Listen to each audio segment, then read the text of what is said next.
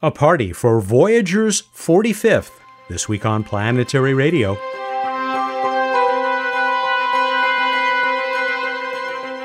Welcome. I'm Matt Kaplan of the Planetary Society with more of the human adventure across our solar system and beyond. Join me at the Jet Propulsion Lab for a celebration of what is almost certainly the most popular planetary science mission of all time. And stick around for another very special conversation with the person who served as creative director for the Voyager Golden Record, the great Ann Druyan. We'll wrap up today's bonus-length episode with What's Up and the very cool Voyager prizes Bruce Betts and I will make available to the winner of a new space trivia contest. As this episode of our show is published, I may or may not still be on Florida's Space Coast. It all depends on whether that mighty new rocket, the Space Launch System, or S L S, launched during its first two-hour window on the morning of August twenty-ninth. I sure hope so, but I'm producing this show a couple of days before the twenty-ninth so that I can jump on a plane to the Kennedy Space Center. A very knowledgeable former NASA friend gives the Artemis one mission a forty percent chance of liftoff during the first opportunity, which sounds about right. I'll stick around for the second attempt on Friday, September second, if needed. Check out the August twenty-sixth edition of The Downlink, the Planetary Society's free weekly newsletter, for links to our great coverage. Speaking of getting the first woman and the next man to the moon, as NASA likes to say, the U S Space Agency has selected thirteen possible landing sites for Artemis three. All are in the south polar region of our trusty natural satellite, the region with those permanently shadowed areas with lots of water ice. The final decision is still many months away. Many of you probably seen the jaw-dropping new infrared images of Jupiter delivered by the J W S T. If not, you can check them out at planetary dot org slash downlink. I was not surprised to read the J W S T scientists are surprised and thrilled by the performance of their new space telescope. There's more to this story, and it includes the work of citizen scientist and image processor extraordinaire Judy Schmidt. Judy will join us here on Planetary Radio soon. Voyager two lifted off from Florida on August twentieth, nineteen seventy-seven. Its sister craft, Voyager one, followed on September fifth. Scientists and engineers hoped they'd last at least five years. They've now been exploring and reporting their findings for nine times that span. Both are now deemed to have reached interstellar space, where most of the influence of our star ends and the forces of the vast Milky Way galaxy take over. Ahead is the Oort cloud of comets that reach halfway to the next nearest star. The Voyagers are unlikely to still be alive by then, but they will go on across the void for perhaps billions of years. Each carries greetings, messages of hope, pictures, and sounds from across our life-filled planet, and the best playlist ever created, in my humble opinion. And all this is after they reveal the worlds of our outer solar system as never before, teaching us again that our neighborhood is full of surprises. It was several months ago that I first heard from Linda Spilker and Suzanne Dodd about their plans for a party. I'm so glad to have been invited. Linda has returned as Deputy Project Scientist for Voyager, even as she continues as Project Scientist for Cassini. And Suzanne is the latest in a distinguished roster of project managers on the Voyager mission. Their party took place in the Jet Propulsion Lab's Von Karman Auditorium, right where people have gathered over and over to hear the announcements of Voyager's discoveries for forty-five years. Linda and Suzanne took turns as onstage M Cs, welcoming current lab staff, interns born well after the Neptune encounter, media folks like me, and with great honor, members of the mission team who go back a half century. None were as honored or celebrated as Ed Stone, the only project scientist Voyager has ever had. Ed's health prevented him from presenting, but he enjoyed being greeted by hundreds of attendees, young and old. Here's part of Suzanne's tribute from the Von Karman stage. Ed's been on the project for fifty years as a project scientist, and that almost deserves, I think, a standing ovation. So Ed, thank you so much.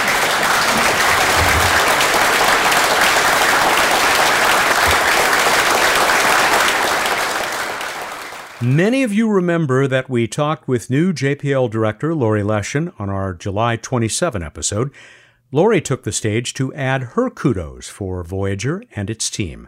Huge congratulations to this team. Uh, so many of you who have uh, been with this project over many years, and, and all of us who stand in awe of it are thrilled to be here to celebrate you and that incredible, those two incredible spacecraft today.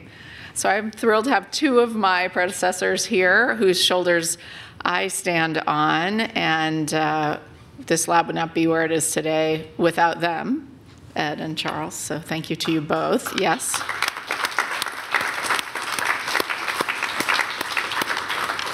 But really this whole field, our whole discipline of planetary scientists, of which I count myself as one, would not be here without this mission.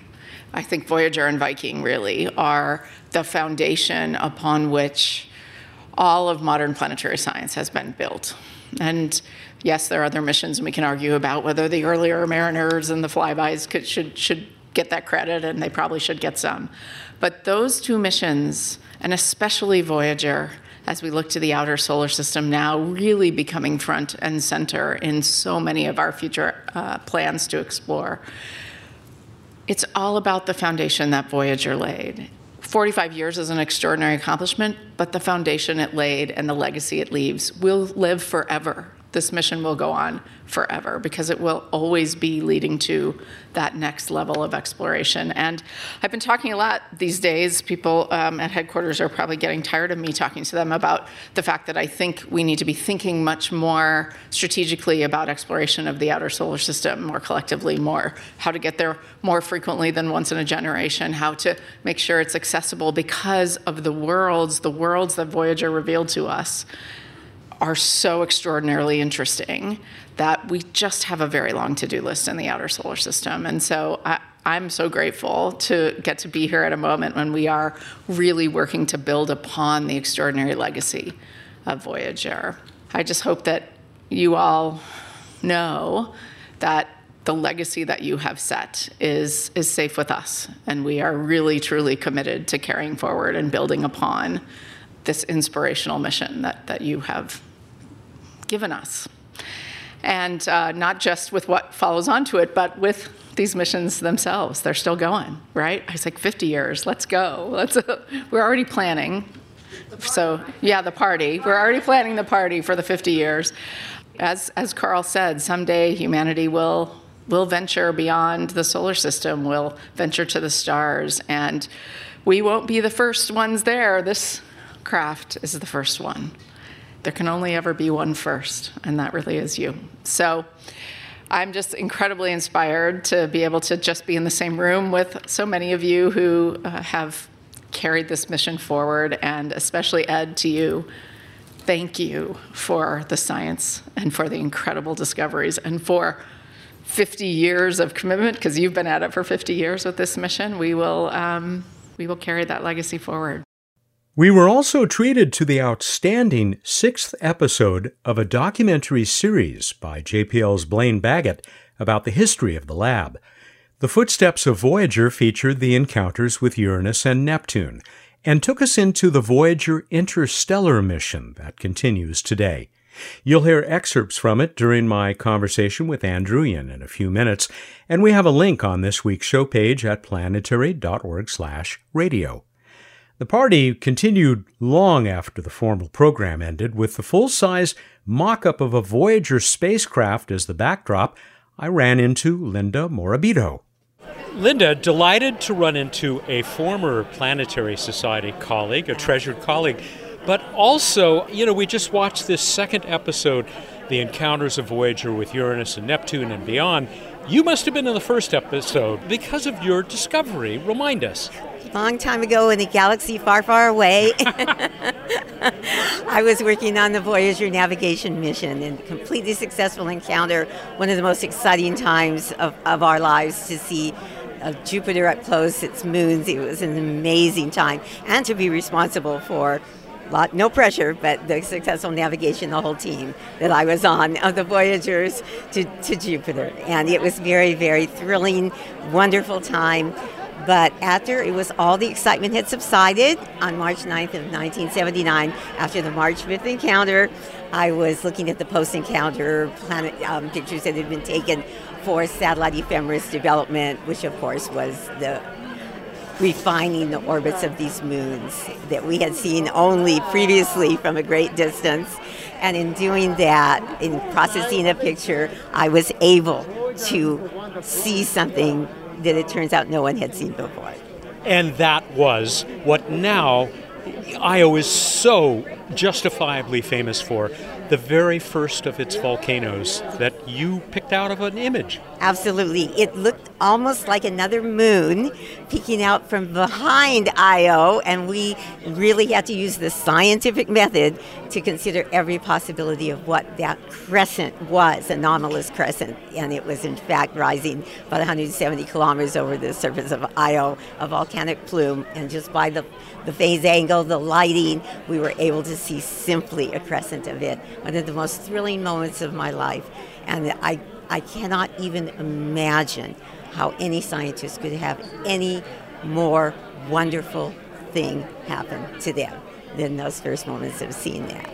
Outstanding moment in the history, of the, the forty-five-year history of this mission, if you don't count what happened before launch, but also representative of so many other great discoveries. Incredible. You've got four giant worlds, and we rewrote the textbooks. The Voyager scientists, the engineers, took us to these worlds and showed us that they are alive, that their moons represent phenomenon that we could never even have dreamed about or imagined.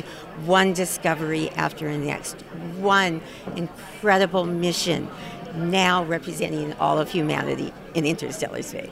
fifty years at J P L? Yeah, fifty, fifty years.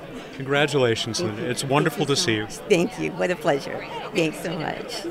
And join the party with big smiles on their faces were at least two J P L interns. I am Marianne Benny Fernandez, and I study at Stanford University. Uh, I'm Abby, and I study at the University of Cambridge, and I'm an intern here at J P L. How is it, did you just find out about this little celebration and decided to come by? Well, there was an email a week ago, and I, I thought I would pop by. I didn't expect it to be as amazing as, as it was. Yeah, I, I just could not believe. I, I was not sure if I would be able to come in because I was a little late. But then when I came in, I was totally stunned to see the audience and to see the, the people who actually worked on Voyager sitting over here in the same room where I was sitting. I was totally stunned. So let me make a wild guess. I bet neither one of you was born when Voyager did most of the work that it's famous for. Of course, it's still doing that work. Am, am I right? Yes, exactly. Yeah, so I grew up seeing the pictures that Voyager put out, and it was kind of it's, uh, mind-blowing to, to know that the people who made those pictures are sitting in the same room as me, talking to me as well. Did those pictures, did that data, or and just the mission itself, did it do you think have some influence over your decision to go in the direction that you've gone? I mean, the reason you're your intern's here now. Yes, it, it did have a lot of influence on me because I think that's how it started with me wanting to always work for NASA someday. I'm an international student. I came to the U S to study like aerospace, but I never knew the trajectory to turn out like to be would be this amazing that I would one day get to work for J P L as an intern. Like I am totally stunned. Like I'm I'm so happy with the way things have turned out for me today. Yeah, I, when I was uh, little, I would always look at these pictures of, of Neptune and Jupiter and be like so excited about even even seeing like pictures of Voyager as well. And that's kind of what inspired me, kind of sparked what I wanted to do. And now I'm here, and it's it's better than I even ima- I could have ever imagined. Well, well, what are you doing now in your internships, and what do you hope to be doing as you head on into your career? So at the moment I'm working on antennas because that's actually my field of depth and area that I would like to do research on, and I'm trying to see like how it can help in deep space exploration basically. Uh, I'm currently working on uncertainty analysis for Mars sample return and future landers as well, and honestly that's kind of exactly the sort of stuff I want to be doing in the future, so it's it's perfect. Have a wonderful rest of your summer internship here at J P L, and uh, I bet you will always remember coming to this uh, little party for Voyager. Yes, definitely I am always going to remember this. having all four director, uh, all four of the last four directors in in the, in the room was amazing. Best of success. Thank you so much. I appreciate it. Nicola, or Nikki Fox, heads the Heliophysics Division of NASA's Science Mission Directorate. We last heard from her in our January twelfth, twenty twenty-two show when we talked about the Parker Solar Probe. Pretty nice party. Glad you made it out. I am totally delighted to be here. Um, it was a last-minute decision. Flew in last night, and I'm getting on a plane in a couple of hours, but mm. it totally was worth it to just be here with the team, celebrate this incredible mission, and, of course, celebrate the just magic that is Ed Stone, um, the you know, the, the lead scientist for this mission for fifty years. And so it was just so great to see him and just celebrate everything together. I feel exactly this time. I'm so honored that I was even able to say hello to him again today. So um, here's a mission that went from planetary science to your bailiwick, heliophysics. You must be pretty proud to have this as part of your uh, portfolio. I am really proud of Voyager, and it isn't just because, you know, it's an inspirational mission and it's, you know, all the all the things that we could talk about, all the firsts that they've had, but it actually opened up a new area of science for us. Taking pictures of the planets, studying all the planets, absolutely fabulous for us.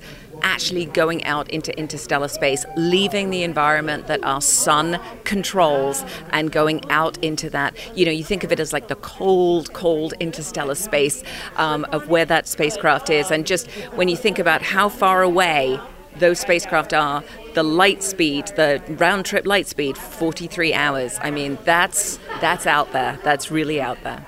Did you see me talking to those two young people, both J P L interns? Both born well after most of the big events happened in this mission, and yet they say that they were partly, they are partly here as interns and going in the direction they are because of this mission. I can believe it. It is an inspirational mission. You know, it's almost like a mission that, that reinvented itself all the time. You know, you fly past one planetary body, you take groundbreaking firsts, and then what do you do? You go to another one, and then you go to another one, and then you think, oh, you know what? I'll leave the solar system. I mean, it's just, it's just this inspirational mission. It just keeps giving and giving and giving. Just one more question, because you mentioned it on stage, and I've been reading a little bit la- uh, lately about how we might someday return to interstellar space with a, a dedicated mission, one really designed for that. Could you talk about that?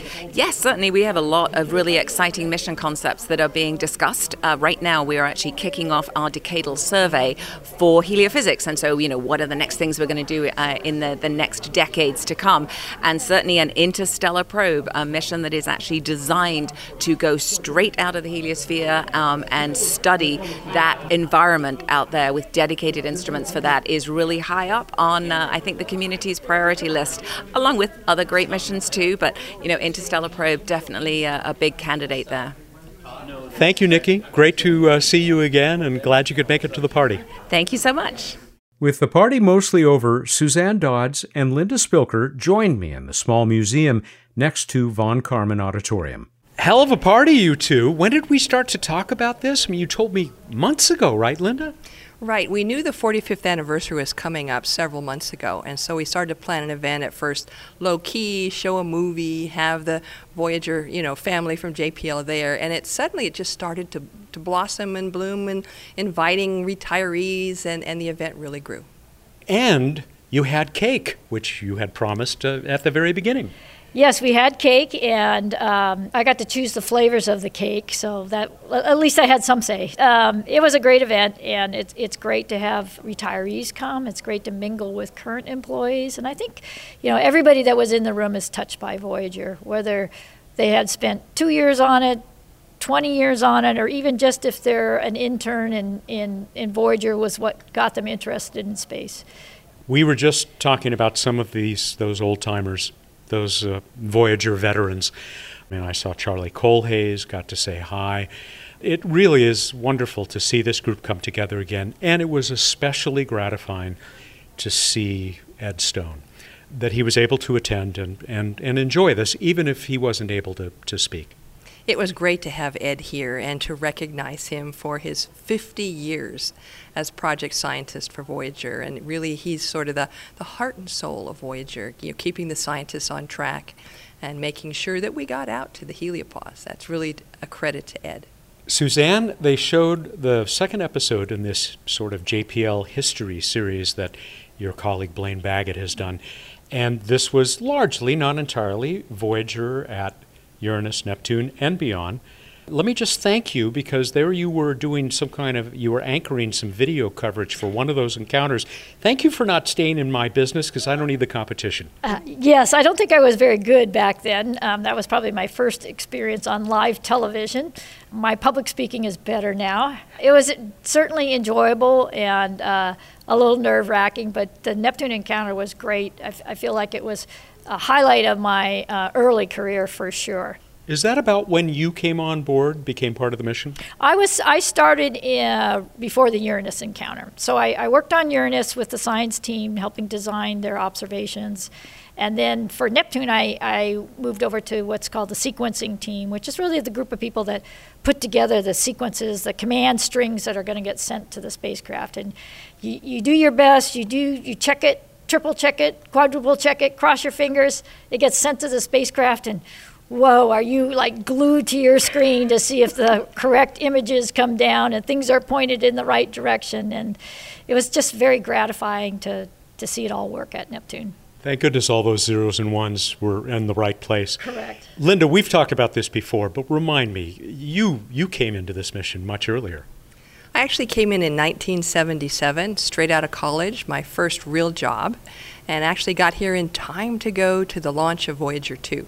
There was a science steering group meeting at the Cape, and they invited all of us new newcomers to come with them and be part of that launch, and it was so exciting. And, and I think about it, I don't think I could have imagined being here forty-five years later with two working spacecraft now exploring interstellar space. It wasn't in the timeline.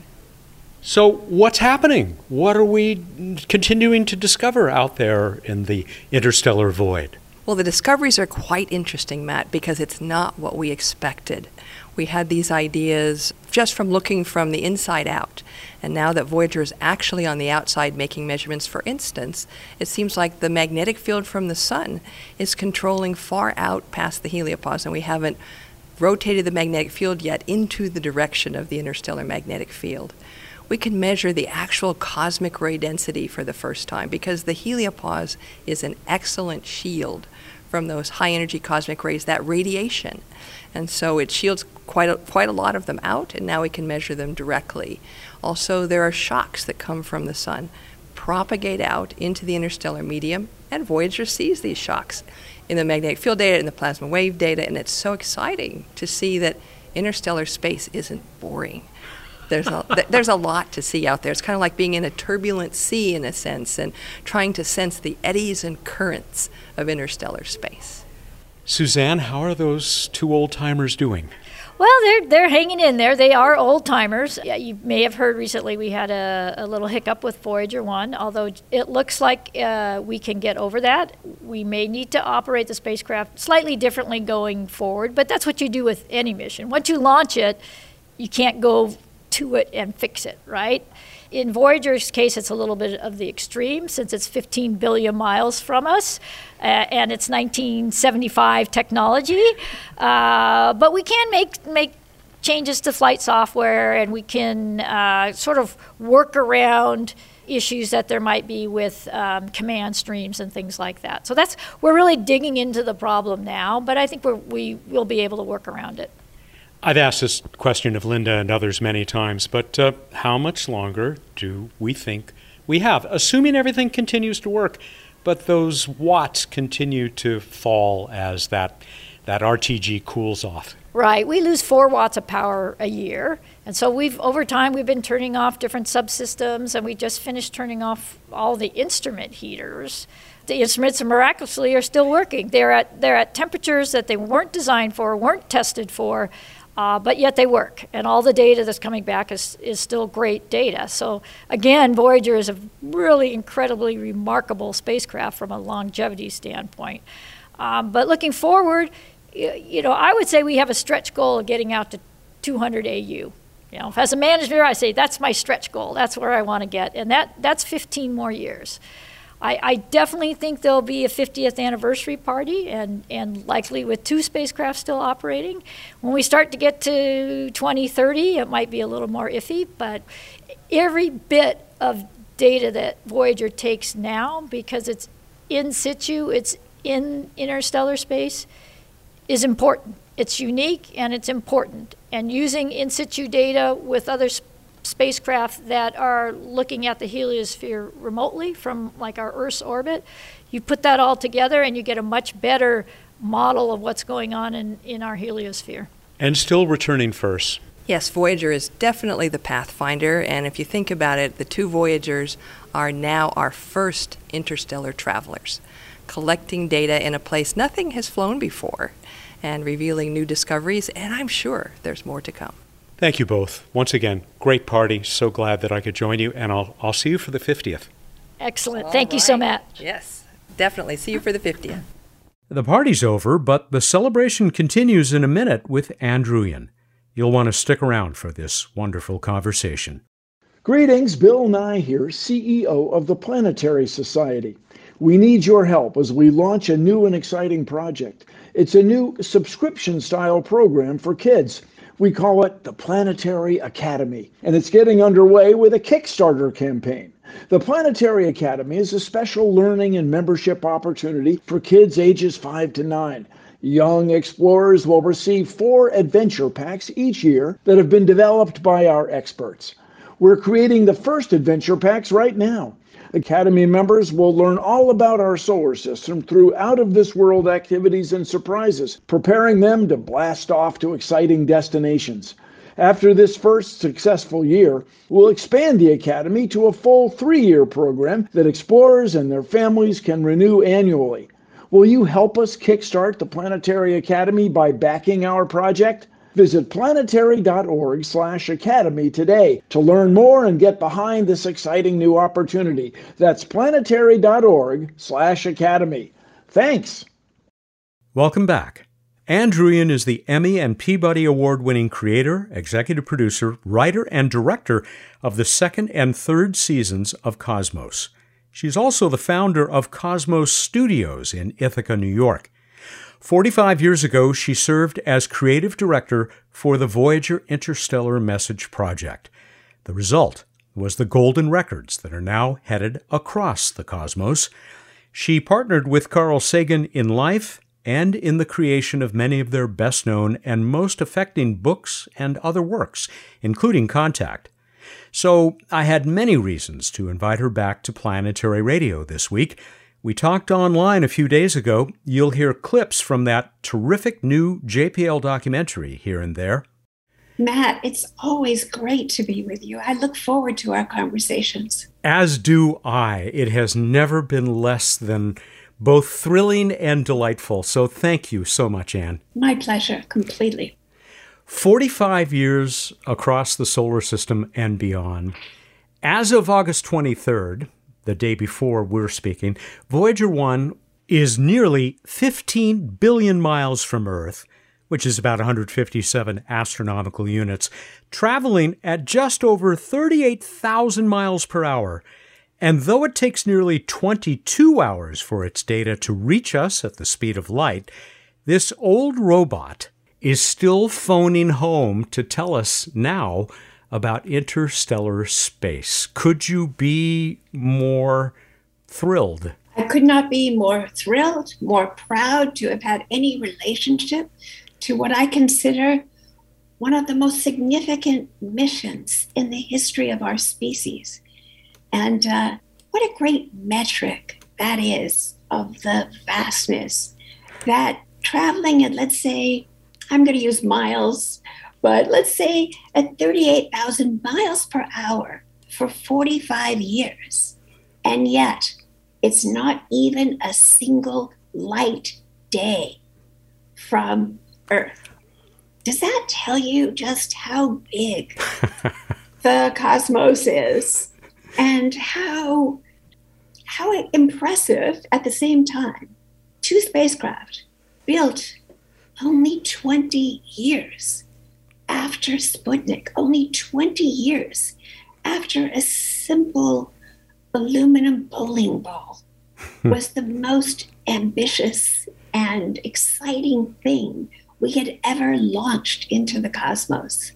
And a mere twenty years later, two interstellar craft built with the technology of the mid nineteen seventies, and yet still teaching us so much about our neighborhood.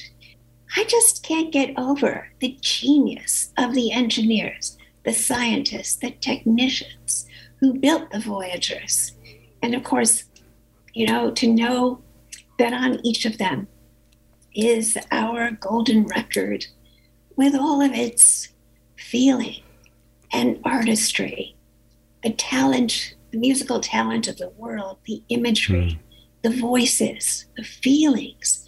So when I think of Voyager, I just think this is that rare place where our scientific cleverness and our artistic talent are converging in the same place to speak for us, perhaps even five billion with a B years from now, when, when we will not be able to speak for ourselves. How astonishing that is. And I think you know that I am uh, just as enamored of that convergence of art and science uh, as you are, perhaps in part because of the work that you and Carl Sagan have done that brought those seemingly disparate concepts together so beautifully. We're going to come back to the golden record, of course, but uh, as you know, because I just mentioned it, uh, uh, the day after this, I will be at J P L for this celebration of the forty-fifth anniversary of the uh, the launch of both spacecraft, visiting, I hope, with some of those team members, some of whom, one or two at least, were there at the very beginning. And I just wonder if maybe you have a, a message, a, a greeting for them. Oh, I absolutely do. I have uh, more than a greeting, a hug, you know, a, a very passionate greeting, admiration, and solidarity with the current Voyager family and with the greats of the original Voyager family. And of course, I'm thinking of the great Carl Sagan and Frank Drake, but also Ed Stone, for whom I have such admiration, and uh, Suzanne Dodd, hmm. and so many wonderful people there. You know, I would stand and take off an imaginary hat to them in admiration for this stunning achievement, which not only is that convergence that we talked about of art and science, but also so benign. Mm. The idea that we can use our science and high technology for the benefit of all Earth life without hurting any of it is another aspect of Voyager that fills me with pride. Sadly, of course, uh, Ed Stone, who has been the project scientist for Voyager, still is, since before launch, I am told will be unable to join the celebration that takes place tomorrow. Um, you told me that you didn't have much direct interaction with him, but you did know him, and that I, I assume Carl yes. worked with him more closely. Absolutely. I mean, I didn't work with Ed because my uh, small contribution was confined to the Voyager record. But of course, uh, because of my great good fortune to be uh, married to Carl, we were at every encounter, uh, spending very often months at a time around encounter as Voyagers, as the Voyagers made their way from world to world. During those times, and in and in more recent years, my path has crossed with Ed. What a what a great scientist! What a great person! And what a worthy leader hmm. of uh, of the Voyager mission, Ed is. And eventually, what a great leader of uh, of the Jet Propulsion Lab itself, as he uh, was yes. director there for yes. for many years. You must have been exposed on a regular basis to the enthusiasm of your husband as data was returned, particularly during those encounters with the worlds of our solar system that Voyager, the two Voyager spacecraft, uh, visited. What was that like? It was exhilarating. It was thrilling. Uh, to be upstairs on one of the higher floors of one of the buildings at J P L, where the imaging team was looking at the images as they as they came in from the outer solar system, and to be sitting with perhaps six or a dozen uh, space scientists, uh, astronomers, geologists, looking at the data as it was coming in, our first close-up look at so many worlds, mm. so many moons. You know, it was thrilling. And then to lie awake at night with Carl, poring over these pictures, and to hear him thinking out loud of what he was seeing, analyzing it, finding new questions to ask. Wow, it was it was like a dream, really. You know, the Voyagers outperformed their design specifications in every conceivable way during that phase of the mission, and they still do. That's another reason why I can't help but smile with a sense that here's a reason for hope. Because if we can do something as difficult, challenging, and as ambitious at what the Voyagers have accomplished and continue to accomplish against all odds, even greater than the most extravagant dreams of the team members of the mission. That says something about us as a species, that we have what it takes to exceed expectations. And of course, never, in my view, never in our history as a species have we been called upon to marshal those capabilities to save our civilization. So when I think of the Voyagers, I think, you know, we do have what it takes, but what is really needed is a focus for our efforts and a, the same kind of determination that the engineers and scientists and technicians brought to the Voyagers. You also remind me of how much we could have uh, used uh, Carl uh, uh, right mm. now. Um, I, mm. I, I I think you know... Really? Yeah. I think you know uh, Scott Bolton, the uh, principal investigator for the Juno mission. I mean, he he literally grew up with uh, Carl, visiting his parents' home and visiting with him. Uh, I think you may also know the story about that night at J P L that um, Scott snuck into a room where he knew that there would be prints, because we weren't pre-digital then. That Absolutely. Were, yeah, they were not being distributed yet. He snuck in with a flashlight. He told us this story. And there he finds Carl doing the same thing, because they neither one of them could wait until morning to get their hands uh, uh, on on these images. I mean, I, I think that just says so much about both of these men. Yes, and I remember those nights where Carl would go to J P L with this hunger. Because remember, Carl came of age in a time where our closest view of, of any of the planets were, you know, earthbound telescopes. And he dreamed his whole life from, you can see when he was just a child, but he was already dreaming of opportunities such as this one to, to look far more closely at these other worlds. And so I, I guess I well remember, uh, you know, Carl, I remember poring over the Viking images, the first mm. Viking images mm-hmm. of Mars uh, with Carl in nineteen seventy-six. Just the joy of what that was like. So, yeah, that sounds like a true story Scott's telling.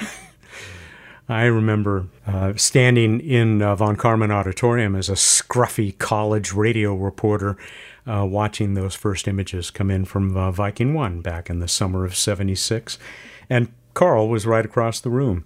Let's talk about that golden record. You see it in that place of pride over my shoulder here in my home office, uh, officially known as the Voyager Interstellar Message Project.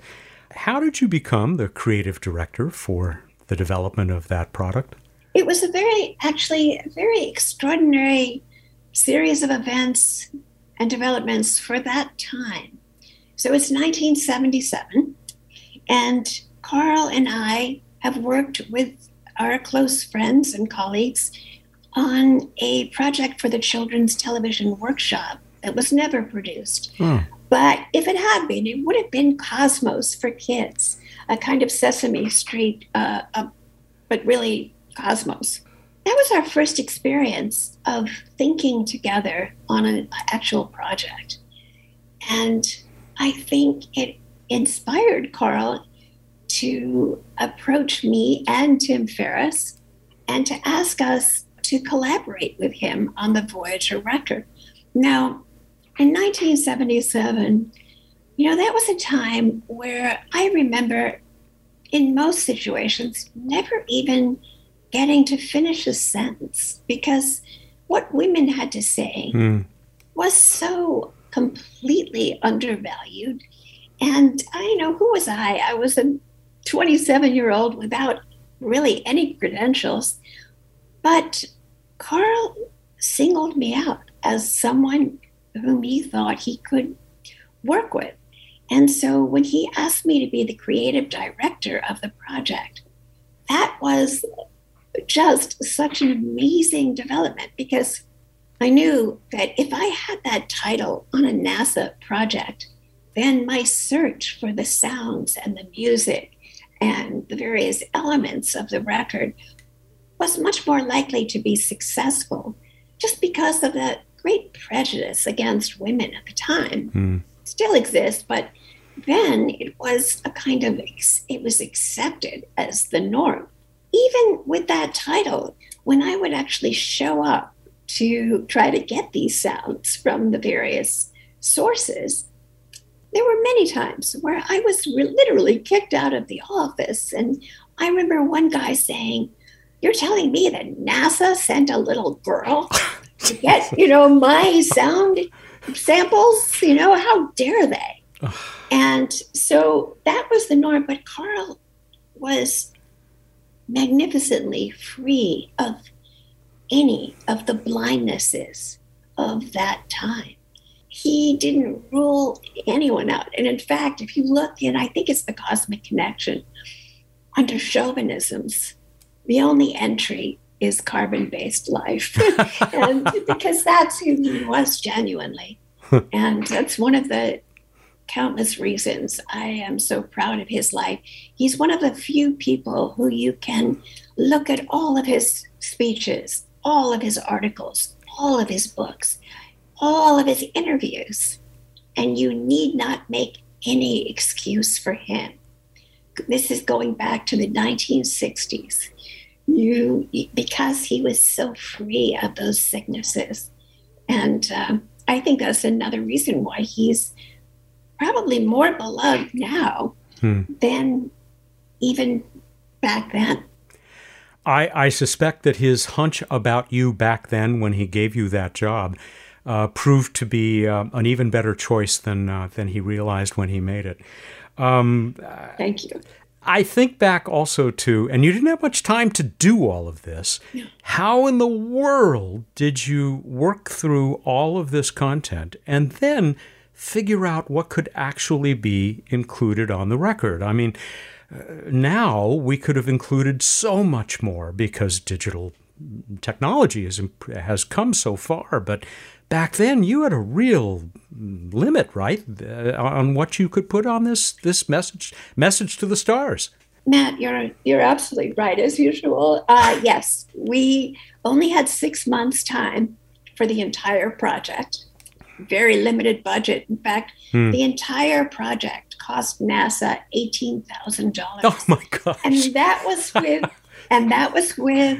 Uh, Tim Ferriss and four or five other people and myself working full time on this project. You know, it wasn't that we were rich or anything like that. Uh, I had, you know, a very, uh, you know, sort of entry level jobs and was working to support myself. But here was a chance to confer the closest thing to immortality on the sounds and the music and the images of our beautiful planet. And so the idea that we could touch this message in any way. It was, you know, more than enough reward. And so um, we were under a lot of pressure. We didn't have any of the capabilities. I mean, now, you know, very often I'm asked to work with people who are preparing new messages for sending beyond Earth. And I always demur, demur because I always feel, you know, I gave it everything I had in nineteen seventy-seven. And this is, it's a time now for new generations mm. to send their own messages. But if I was doing it now for the first time, I would send the whole World Wide Web. I would just, the good, the bad, the ugly, everything about us. That's because, first of all, there's no point in lying. You know, no lie uh, is so well constructed that it can live longer than, what, twenty years, thirty years, a century. They're very easily, usually um, they fall apart because reality has so many so many skeins of ca- causality hmm. that it's really, it doesn't matter like what we pretend to be. So um, yeah, I would just send everything about us, because then you would be sending the contents of all the libraries on Earth and much more. So it would be a completely different thing. I think the moment for sending that particular message was then, but I'm really gratified and delighted that so many people who are young now embrace the contents of the record. And many have said that it's the beginning of world music as hmm. a concept and a value for the United States. Because remember, in nineteen seventy-seven, the only time we ever heard music from another country was really the odd one-hit novelty piece that people would take to their hearts. But there was not this popular cultural search for the music of other of other cultures. And in Voyager, that's exactly what we aspired to do, was to give representation to as many of the great musical traditions of the world as we possibly could. Sagan also led the team that designed Voyager's golden record. It is a greeting card containing sights and sounds of our planet. Should one day, somewhere in interstellar space, a wayfarer were to stumble upon the spacecraft and wonder who had sent it on its adventure. Just one other question for you about the record, but uh, I wonder if at the time, does anything stand out among those pieces of art, bits of sound, images, that you simply could not include, that you, you wish you could have? I mean, what, what what was your biggest regret? Well, I had a couple. One was that NASA at the time would not let us send the image of the frontally naked couple. That was very carefully thought out.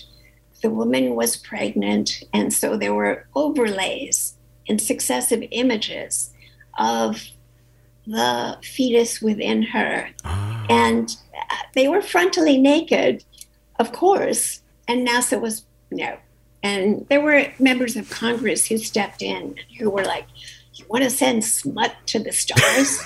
And that to me was a very tragic indicator of our self-hatred. Hmm. You know, the idea that we hated ourselves so much that we didn't dare stand naked before uh, the universe in this story that we were trying to tell about who we really are.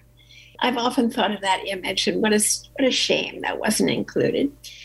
A personal favorite of mine is Bob Marley, and a personal favorite among his just remarkable treasury of great music is No Woman, No Cry. Mm-hmm. And so I had this sort of personal feeling that I wished we could have sent uh, his music.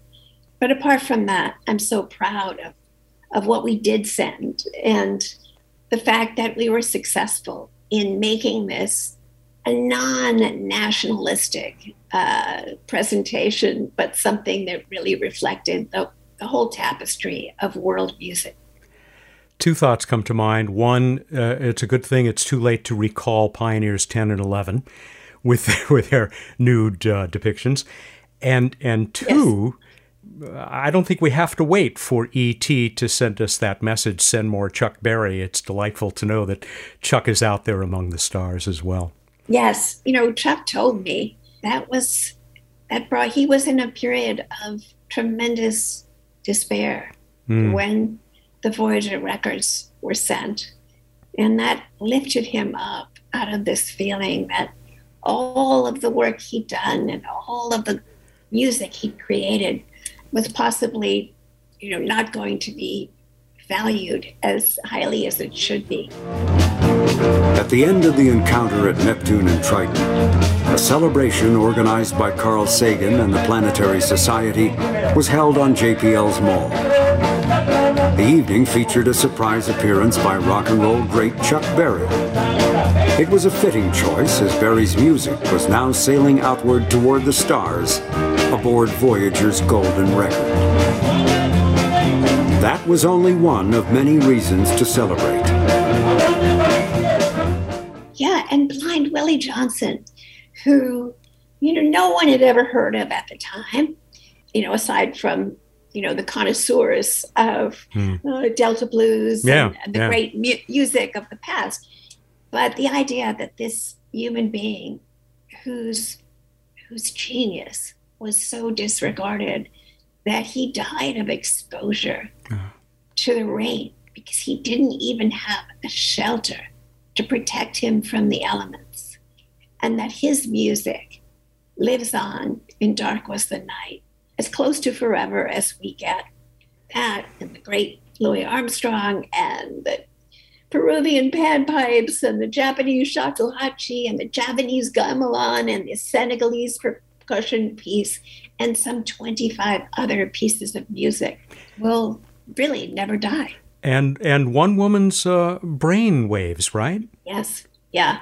Well, personally, that's the thing that really gets me, is to have fallen in true love with Carl Sagan during the making of this record, and then to have had my brain waves, rapid eye movement, heart sounds, every single signal that I was giving off Uh, at that time, during an hour of meditation about the history of the world hmm. and the meaning of love, a mere three days after Carl and I had fallen deeply into true love. The idea that that's on the Voyager record, my brainwaves, in uh, a kind of joyfulness that has proven every day since to have been completely well-founded and valid. Uh, that's that's really meant everything. The essence of one human being's physical presence uh, in the universe, uh, I would say. You know that we love, whenever we get the opportunity at the Planetary Society and here on this show, to Uh, listen to or uh, repeat what I am going to call the Pale Blue Dot soliloquy. Ah. If you could take us back to that fight that uh, that Carl and you waged to turn Voyager around when it was past Neptune and look back at, at our home planet. Well, that was all Carl.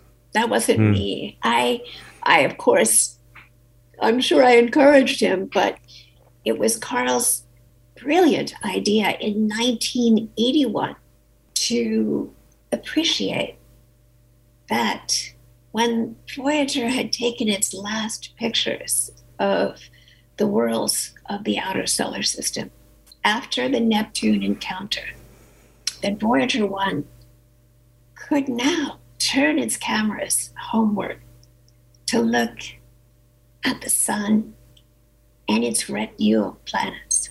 He started lobbying NASA in nineteen eighty-one, eight years before the last uh, Voyager encounter, uh, saying, would they please arrange to take this, these last pictures of the home planet and its sibling planets. And NASA, for the first six, seven years, was completely resistant to this idea. And they would say things like, it'll fry the lenses of the camera to look towards the sun. Of course, the camera. What else was there to look at? Not going to be used ever yeah, again. Really? You know? Or they would say, "What's the scientific value mm. of of such a picture?" And Carl understood that here was the potential for the greatest teachable moment, perhaps in human history. At the time, it was most urgently needed. To actually see our true circumstances, hmm. to understand the Earth as a mere pixel in the solar system, let alone the Milky Way galaxy and the universe, to take us, to wean us from our delusions of importance and centrality, but also to wean us of the delusion that this Earth was infinitely plunderable and exploitable, and that we could go on ruining the environment that sustains us without ever having to be held accountable for these crimes. And so he would schlep to Washington, D C to NASA headquarters on numerous occasions. And when he was out at J P L pleading to have this picture taken, and it wasn't until, I, re I believe, around the time of the Neptune encounter that he was first told that they had I, they decided to do it. And so on Valentine's Day, nineteen ninety, as imagine the beautiful Voyager one rising from the plane of the solar system and all the dust and looking down, looking back, to the sun and its family of planets, to see that even the mightiest among them was essentially a dot. It was soon after that, sitting in our living room in the same house I'm in right now, hmm. that we stared at the pictures of the family album of the sun, he called it, each picture, and then focused particularly on the image of Earth. And the two of us had a kind of meditation, which became the Pale Blue Dot mm. soliloquy, mostly Carl, but a phrase here and there from me. Anecdotally, if the input that I get every single day from all over the world requesting the rights to reproduce in one fashion or another the Pale Blue Dot soliloquy is any indication. It, it, it hit its mark. People, it's another thing that gives me hope. I think there is a coalescing community of people on Earth who really want to see us cherish and treat each other more kindly and take care of this tiny planet. And so that in the long term, our children, grandchildren, and theirs we'll be able to enjoy the beauty of this world. In nineteen ninety, Voyager one, over three and a half billion miles away from its home, snapped these images. This first ever family portrait of the solar system was the idea of scientist Carl Sagan.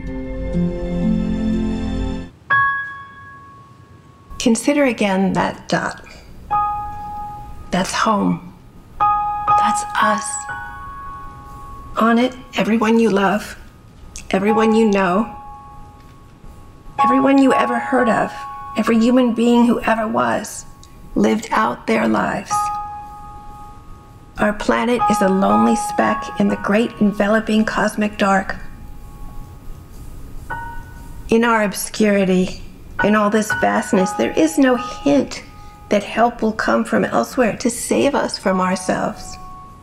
For the moment, the Earth is where we make our stand.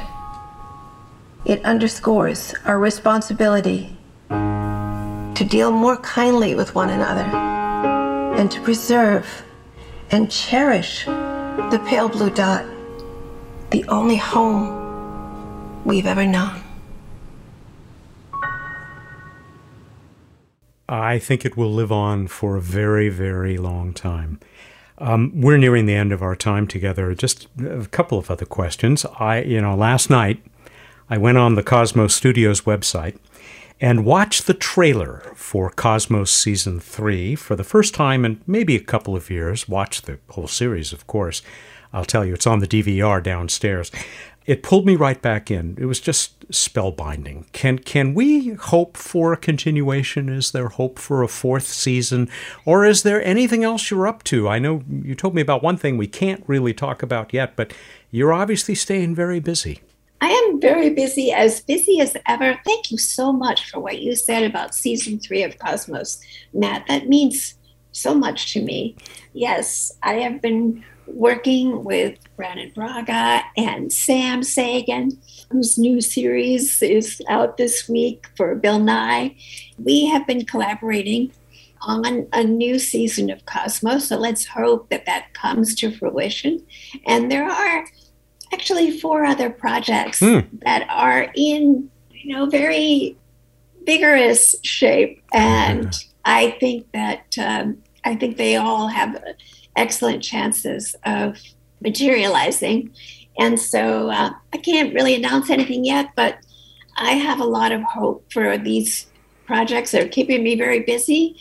You know, I just feel so strongly that what we need is to awaken to the glory of nature as revealed by science. That's what will make us act in defense of our little part of it.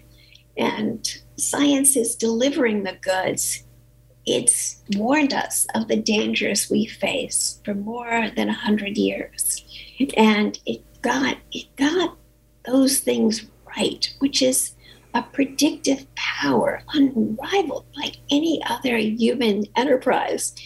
And then there's the joy of the Webb telescope and all of the great things that the scientific community is doing. And so I see as my lifelong passion communicating the power of the scientific perspective and doing it so painlessly that that it just becomes kind of a natural experience. So let's see. I hope I get to do a lot of these projects. Painlessly and beautifully. I'm I'm glad to hear that we have uh, more to look forward to. I'm going to push my luck here in a couple of ways, both in terms of time and uh, sort of shot in the dark, with one more question. Uh, oh, please. H- thank you. Have you ever seen the movie Things to Come, the nineteen thirty-six film? I sure have, on? yes. Okay. It has meant a lot to me my whole life. I've been a fan my whole life. In the closing scene, the character played by Raymond Massey is watching a spacecraft carry his daughter and some other young people toward the moon. And his closing speech about why we must explore has always inspired me. And, you know, like the like the whole film, there are portions of that speech and the film itself that are, you know, awfully dated now. Still, when he says, I think the line is, um, all the universe or nothingness, which shall it be? Yes, and in fact, I think also H G. Wells said something like the stars or nothing, something on that same theme, which was so prescient of the creators of that amazing film and of H G. Wells, who was a visionary, uh, unparalleled. Yeah. And that sense that either we use our cleverness to learn how to take care of each other and the planet, and venture forward to explore, or we turn those powers into destruction, into a kind of internecine, suicidal civilization that does not take our species forward, does not honor the existence of the other life forms with whom we share this planet. That's the question. That is really the question. Will we put all our resources into ensuring that our civilization survives and brings out the best in the people who inhabit it, or are we going to destroy ourselves? It's been true. We've known this in one form or another for a century now. And to me, this question seems more current, more urgent than it ever has. And uh, yeah, I, I just don't want to go on too long, but I have to tell you that that film, and of course, the nineteen thirty-nine World's Fair, which was Carl's great moment of breakthrough at the age of five, uh, that there was such a thing as the future and that mm. science was the way to get to it. My own experience in the nineteen sixty-four World's Fair uh, as a kid from Queens who grew up next to it, those were really pivotal moments in our lives. And I think with this great shadow hanging over our future right now, we all feel it. And the question is, do we have the courage to imagine the kind of future that's worthy of our children and grandchildren, and to do the hard work right now to make sure that they live to enjoy it? That's the question. Thank you for capturing so much of that optimism. Uh, in Cosmos, uh, the third season, which had to do with the World's Fair, uh, but also in so much of the other work that uh, you have undertaken with your colleagues and, of course, your your great colleague, your life colleague, uh, Carl Sagan. And uh, let's hope that this work and the Voyager spacecraft uh, continue to be in the vanguard of of leading us uh, toward that uh, that tomorrow that I think humanity is capable of. Thank you so much, Ann. Oh, Matt. Every time we have a chance to have a conversation, I always just feel so uplifted by it. Thank you so much. Anytime, anytime. I look forward to the next one. Back at you, times ten. Uh, we've been talking with Ann Druyan. Every human culture has rites of passage. They mark the transition from one stage of life to another. We are gathered here to celebrate Voyager's rite of passage.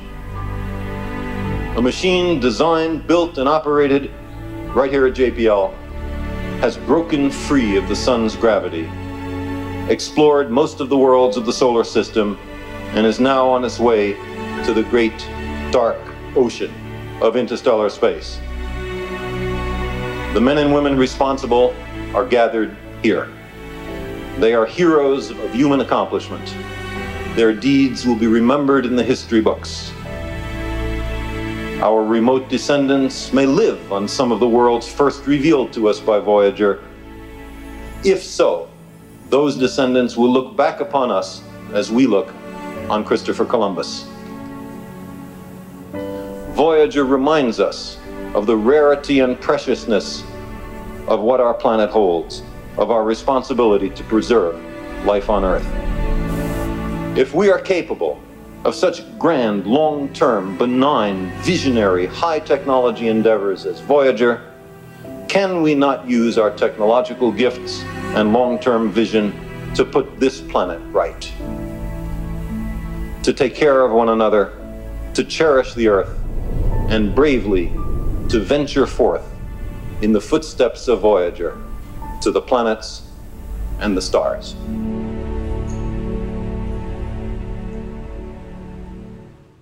Time for a uh, Voyager special anniversary edition of What's Up. And here is the chief scientist of the Planetary Society, Bruce Betts. Hey there. I, you, you're obviously a fan of that mission. Huge fan. Hard to be into planetary science and not be a huge fan of Voyager. Yeah. I was showing posters to somebody at the office yesterday, and there was the there were the mission posters uh, done for us by Chop Shop. We had done the poll for them, and Voyager was chosen at that point as the people's favorite planetary science robotic mission, and I, I think that's still true. It's quite amazing. It's hard to argue with its longevity or uh, the new worlds that the two spacecraft open up to us. Yeah. So what do you want to open up to us? Uh, old worlds uh, that we've seen before, but it's neat to see them again. Saturn up at sunset in the east, looking yellowish. We've got an hour or two later, we've got Jupiter coming up bright in the east. A couple hours later, we got Mars in the middle of the night and coming up earlier all the time and getting brighter all the time as Earth and Mars grow closer over the next couple months. And uh, near Mars, check out Aldebaran, which is a bright reddish star that'll be near the even much brighter these days Mars, who is, of course, reddish.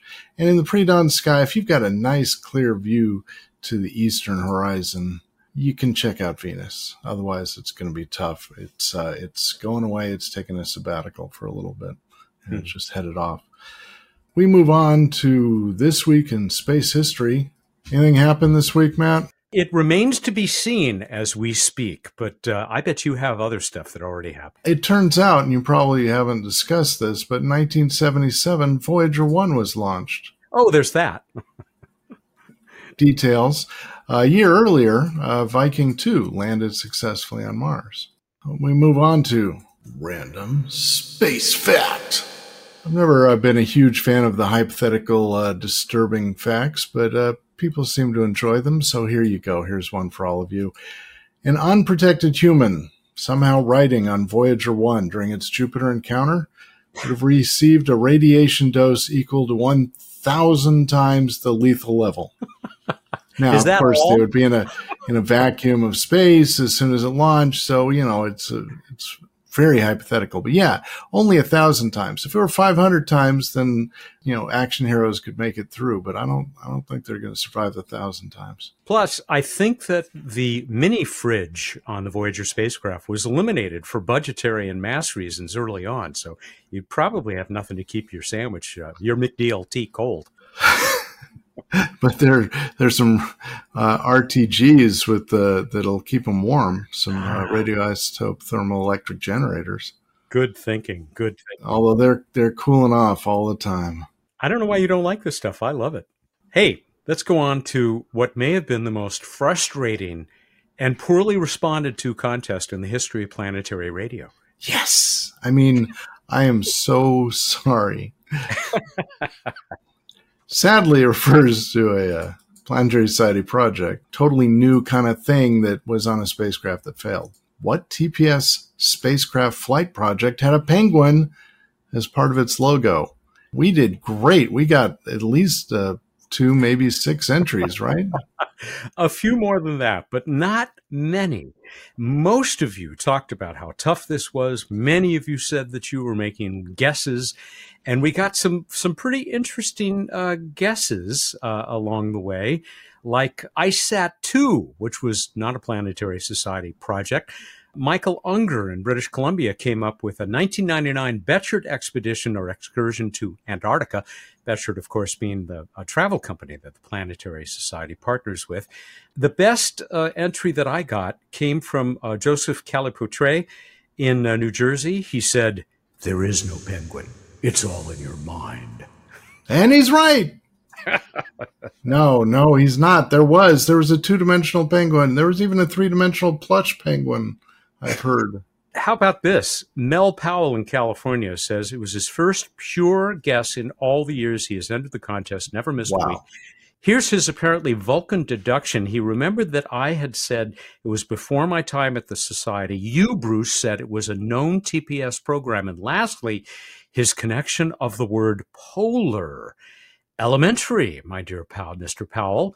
He came up with uh, the Mars microphone. Was he right? Nailed it. Congratulations, Mel. But there were only two other correct answers. So I'm also going to credit John Guyton in Australia, who said, "Tough one. Give me more."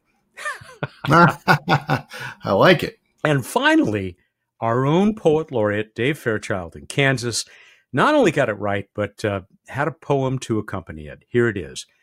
Back in nineteen ninety-nine, a contest was begun to name a bird departing for the fourth rock from the sun. 'Twas a penguin, colored green, and headed far from home, a mascot on the logo of a Martian microphone. It was named for Admiral Byrd, a southern polar guy, but unlike him, our penguin launched into the earthly skies. I draw a curtain over what the ending had in store, but it will be sufficient that a penguin never soars. Oh, God. Oh, wow. Too soon? Yeah. I was involved with all the other permutations of microphones that either flew and didn't go on or didn't get accepted, or anyway, it's a long, sad story. Fortunately, now others have followed in our wake and gotten sounds from Mars Perseverance, Perseverance rover. Uh, I'm really impressed. He not only got it right, he knew the penguin was green and named Admiral Byrd. Those are correct. And I, uh, I will send you a, a picture of the Mars microphone sticker. Uh, so it was the first attempt to get sounds from the surface of Mars. Unfortunately, was uh, on board the Mars Polar Lander spacecraft, which failed when trying to land in the polar regions where penguins hang out in the South Pole. Okay. All right. Well, Dave Fairchild, uh, believe it or not, random dot org, didn't have a whole lot to choose from, but it did choose you. So we're going to send you that copy of the Spacefarer's Handbook, Science and Life Beyond Earth, by Brigitte and Urs Gans. Uh, it's a really fun book uh, to read. And Mel and John Guyton will come up with something for uh, the two of you as well. I don't know, maybe uh, a nice little uh, rubber asteroid or, or two. How's that? No, it's nice of you. Good job. And nice job, everyone. And sorry to torture you. Uh, we talk about Mars microphones, including this one on our site, but somehow over the years, Admiral Byrd has faded away. I have really been looking forward to this next contest because it is uh, Voyager focused, at least in terms of prize. I haven't heard the question yet. What have you got for us? All right. I went through many permutations, but uh, I decided to do something that looks at the length of time the Voyagers have been successfully flying. They're still working. Here's your question. How many J P L directors have there been since the Voyagers launched? Go to planetary.org slash radio contest. You need to get us this one by the seventh. That'll be Wednesday, September seventh at eight a.m. Pacific time. And here are the great prizes, plural. Ooh. Oh, yeah, I know. Voyager. Uh, photographs from humanity's greatest journey. It is a brand new coffee table uh, book. Just looks absolutely gorgeous. Uh, it's from Jens Besmer. He's the author. One of the two authors, Joel Nader, as well. It's from Tanoia's Publishing, and uh, it's already on Amazon. It's brand new. Uh, you can probably find it, I'm sure, other places as well. But wait, there's more. No way. Back during the Neptune encounter of nineteen eighty-nine, August nineteen eighty-nine, the Planetary Society had some medallions made. And on one side, it says, the Planetary Society salutes the men and women of Voyager. And there were five thousand of these medallions made. I'm holding number three thousand six hundred eighteen. Uh, on the back is the uh, design that decorates the cover for the Voyager Golden Record on both uh, spacecraft, which uh, I have uh, right behind me here in my office as well. We have one of those at least that we can send out uh, to the winner of uh, the book, uh, the Voyager book. Get those entries in, everybody, by the seventh. I'd like to make one little clarification because uh, maybe people won't get mad at me. Include acting directors. All right, everybody, go out there, look up in the night sky, and think about what you were doing forty-five years ago and whether you're still working. Thank you, and good night. Just barely. I think I'm I think I'm due to uh, going for the shop for a tune-up, just like the Voyager spacecraft. But Bruce, of course, is the chief scientist, and he's in great shape right here on What's Up. Planetary Radio is produced by the Planetary Society in Pasadena, California, and is made possible by its voyaging members. Become part of our journey at planetary.org slash join. Marco Verda and Ray Paletta are our associate producers. Josh Doyle composed our theme, which is arranged and performed by Peter Schlosser. Ad Astra.